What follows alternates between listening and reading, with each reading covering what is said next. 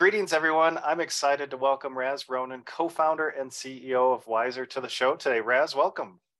Thank you very much, Ben. Excited to be here. Yeah, great to have you on the show. Let's dive right in and tell us a little bit about your SaaS background.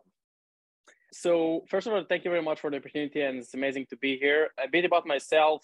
So, I grew up and live in Israel, actually now in Tel Aviv.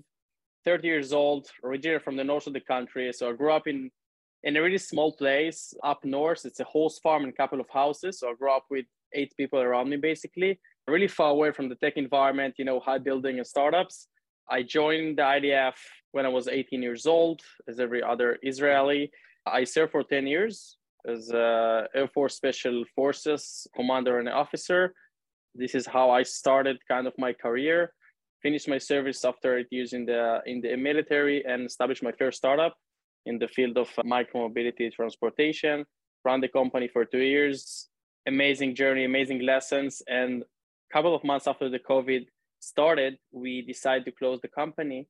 And since then, basically, I entered into the SaaS world. I into the technology, mm-hmm. deep tech solutions and products. And this is basically the way I started. Of course, I will mm-hmm. share a lot of our company, but in a nutshell, yeah. this is about myself and about how I enter into the into the SaaS world. That's great. So you live in Tel Aviv, and so in the Air Force Special Forces for ten years, and then so you left the Air Force and then right into startup land then, and did covid was it because of the pandemic that that was just hard and you had to shut the company down because it was kind of covid or pandemic impacted couldn't keep it going i think i think it's a combination so you know first of all, moving from you know from the army after so many years to the to in general the startup world, the tech world, I think it was pretty kind of seamless. You know, it's it's the same challenges, the same environment, but with a different goal, and, and what you're doing and the outcome is different. Mm-hmm. And then specific in our industry, so we serve micro micromobilities companies like Uber, Jump, Bird, Lime, etc. But we came with the vision to connect between autonomous vehicles smart cities and light vehicles in order to prevent accidents and give a lot of data to smart cities and riders.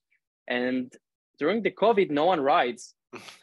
the company had really struggles and no one cared about safety and about connectivity, etc. So I think that was the main reason why we hmm. decided to shut down the business. Okay. So yeah, really interesting. So thanks for sharing that. And so then from there, tell us then, did you found Wisor right away? Was there anything in between? Tell us about the transition to, to founding Wisor then. I founded Wisor a couple of months after closing Guarded. I, I, I have a passion to huge industries, you know, construction tech, mobility, supply chain. Uh, like it's important to me to work in, in environment that have an actual value to the world. You know, if it's moving goods around the world, like everything around us basically came in a container or in, or in an airplane. And someone need to manage, control, and, and move those goods. And it's something that fascinates me. And I entered the supply chain during an accelerator called Zell. It's accelerator that operate in Israel and in Michigan in the US, founded by Sam Zell from the US. And basically I started the company through the program and then of course continue mm-hmm. to grow yeah. from there. Okay. Yeah so tell us tell us about Wisor. What does Wisor do? Yeah sure. So Wisor is changing the way global freight is moving around the world. Basically the company is taking the traditional and complicated industry and specific freight forwarders the one that in charge of moving and managing those freights into the digital era what we know how to do or what we are doing today is automating the routing planning, pricing, booking, and payments in order to bring to one place the different aspects and different needs with a solution or with the right solution for managing, quoting, closing deals, tracking where are your goods along the process, and basically provide a better service for shippers all over the world today we have customers basically worldwide europe africa asia dubai us and this is what we we are doing in a nutshell as a company. Okay. And so is your customer the freight forwarder? Is it the tell us a little bit more about that. So so why Wisor customers are freight forwarders mm-hmm. and we also provide our services directly to airlines and shipping companies, mm-hmm. but our main focus are freight forwarders. And the whole goal of what we're doing is taking the traditional industries, more than 300,000 freight forwarders around the world. And basically, if I need to explain it in a simple way, mm-hmm. if the listeners know Flexport, Flexport is the biggest digital freight forwarder in the world, found in the US. And basically, Flexport took the service and the industry to a different level.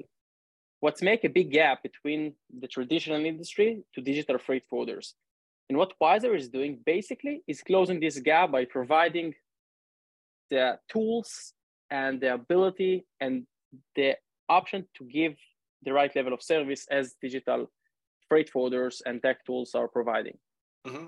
And so then does Wisor take freight forwarders from paper and spreadsheets to digital or does it improve their current current digital processes processes? What what state of of improvement do you see?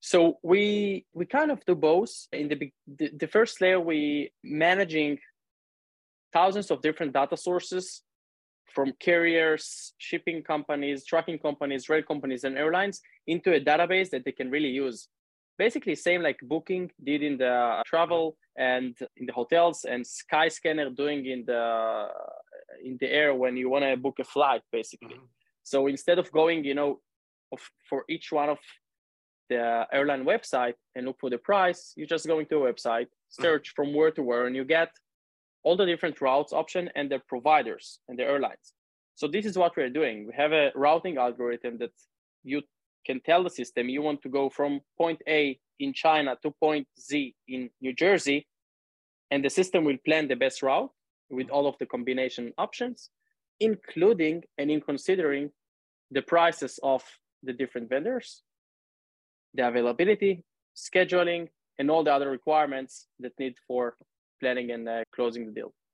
Yeah, interesting. And and like you said earlier, you want to work in big environments and solve big problems. That sounds like yeah, a lot going on there, especially yeah. you know with global trade. So appreciate that insight. So when did you found Wisor? We found it in mid 21. Okay, 2021. Yeah.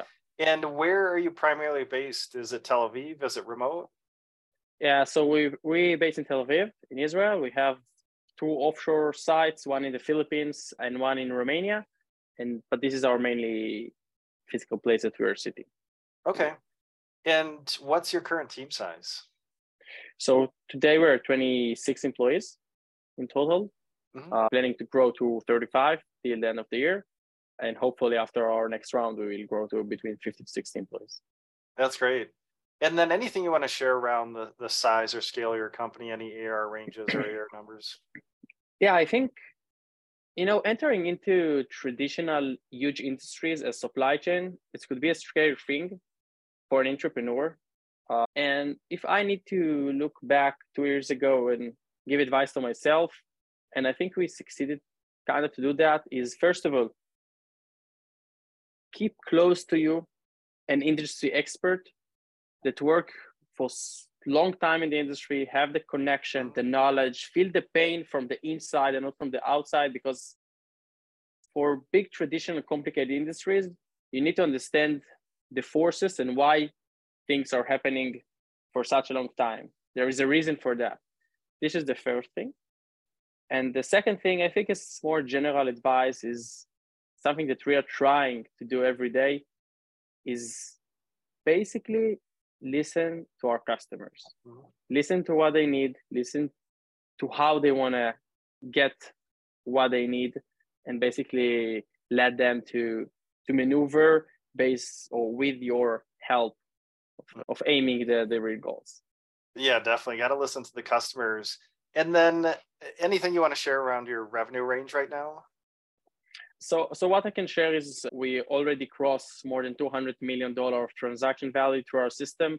We succeeded to operate and plan and close shipment from, I think instead Alaska and Antarctica all over the world, import and export by land, sea, and air. And it's, it's exciting. It's exciting for a young company to have nice traction, amazing customers and partners, and, and actually succeeding to do this complicated task and mission. That's great. And tell us about your go-to-market motion. How are you finding these freight forwarders? So freight forwarders is an interesting, you know, creature company. In one hand, they're traditional. In other hand, you know, as any other person in the world, you know, we have our cell phones that we can just pay, order flight, order hotel, and do everything in few clicks, and then they're coming to work. And just for you know, putting in numbers, a price representative in a freight forwarder company are receiving in an average 250 emails per day. You're working with hundreds of Excel sheets mm-hmm. and in a com- with the complicated uh, CRMs and, and systems. And I think in 2022 and 2023, freight forwarder understood that they need to step up, step up in terms of their willingness to adopt technology, mm-hmm. in the willingness to share the data, and the willingness to basically get help to be better. Mm-hmm. And I think the market is in the right place, and freight forwarders are amazing, super professional, and and, and they're really meaningful to our world. And and with over 300, you mentioned over 300,000 freight forwarders globally. That's a lot of lot of prospects to cover. So are you doing outbound email campaigns? Are you calling people? How are you prospecting for freight forwarders? So there is something really unique in the freight forwarding industry because freight forwarder need to work with agents and with inside internal networks because you know sometimes you need to export, sometimes you need to import, sometimes from Asia, sometimes mm-hmm. from Dubai, and some other time it's from Russia. And you need partners with the local knowledge and power in every place in the world. And this global network is our opportunity to basically gather a lot of different freight forwarders in one in one room and pitch our solution and our service. And this is a unique way that you know mm-hmm. there are a lot of conferences around the world, but I don't know any conference that pick just a specific segment of customers in a specific size and, and need. Mm-hmm. And this is something that we have in the industry. And the other, you know, marketing it says yeah. usual channels as emails, calls, and the, yeah, usual stuff there. And so, how much have you raised? How much capital have you raised to date? Uh, so till now we raised eight million dollars. We closed our seed round two months ago. So really mm-hmm. excited with amazing partners. The fund that lead our uh, round was Team8. Team8 is one of the leaders venture capital in Israel, investing in cybersecurity, healthcare, and fintech. And if I need to connect fintech into our conversation, because we spoke mainly about freight mm-hmm. or freight solutions. So our goal at Wisor is to bring inside or under, sorry, one rooftop, the ability to plan, price, give the price, close the shipment, book, and pay. And when I get to payments and when I get to support with liquidity under the title trade financing, uh, this is where Wisor can really bring great value. And this is why the connection is so strong. We called it Better Together using embedded financing with you know the working heart of the of our customers and this is how we connect between the dots. Okay yeah that's really interesting. And then with 8 million raised to date what triggers or milestones that you did you see that said we're ready to raise some capital you know i, I think i think there knows there isn't one formula. The way that i look at that is we have a huge vision.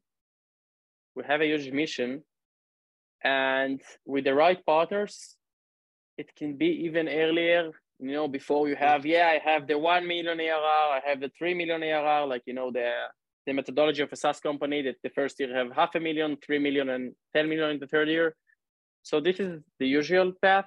But I think, you know, with the big vision, the right partner, and the right customer interaction, you can do it earlier. And this is what we're aiming to do. And yeah, so huge vision and mission requiring some capital. And any lessons learned with that $8 million raise? Because according to my data, that's in the top quartile of seed round, so a larger seed, seed round. So any any lessons learned from that $8 million raise that you'd like to share with other SaaS founders? I think that in the venture capital world, the number is something that that create a reality. So if you as a founder will come to the table and say, hey, I want to raise my uh, first fund round, sorry, I want to raise two and a half million. So people will look at your company as a two and a half million company. And then, you know, it will fit some of the funds, it will not fit for others. And it's the way that you kind of, you know, put yourself and position yourself.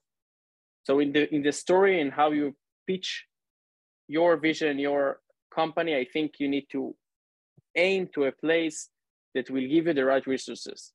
And so this is in the soft side. In the practical mm-hmm. side, I think you need to show traction today and not just you know come with a presentation have the right team for the mission combined with technology expert and the industry expert experts and i think with that and with you know the early traction this is the the right way to do that in this market it's not it's not 2021 anymore mm-hmm. no to, to need to so, social revenue and and that you really bring value to your customers yeah, yeah, makes a lot of sense. So show some traction, not just the presentation, and have that right team to impress your investors. And so, Raz, really appreciate your time today and sharing your background and story. So, what's next for Wisor? So, next for Wisor is working with more amazing freight forwarders and partners, uh, expanding our offices to Europe and the US, raise more capitals from great partners, and uh, you know, and bring a message. Bring a message. Hopefully, decrease the prices you know that we need to pay as a consumer in the shops on our furniture on everything in our life and try to to just do it faster better and more visible for the whole supply chain or the value chain inside the supply chain I love that because that fits with you wanting to tackle big problems here. So work with more partners, expand to the US, Europe, raise some more capital eventually for any investors listening out there. And then I love that to try to decrease prices for consumers out there because we know there's a lot of inflation depending on the, the country yep. that you're in. So if listeners would like to learn more about Wisor, where should we send them online? Just go to wisor.ai, W-I-S-O-R.ai, and we'll be happy to meet show our product and hopefully work together. That sounds great. So if you'd like to learn more, check out Wisor, W-I-S-O-R dot A-I to check out Raz's company. So Raz, really appreciate you sharing your story and your background today. Thank you very much.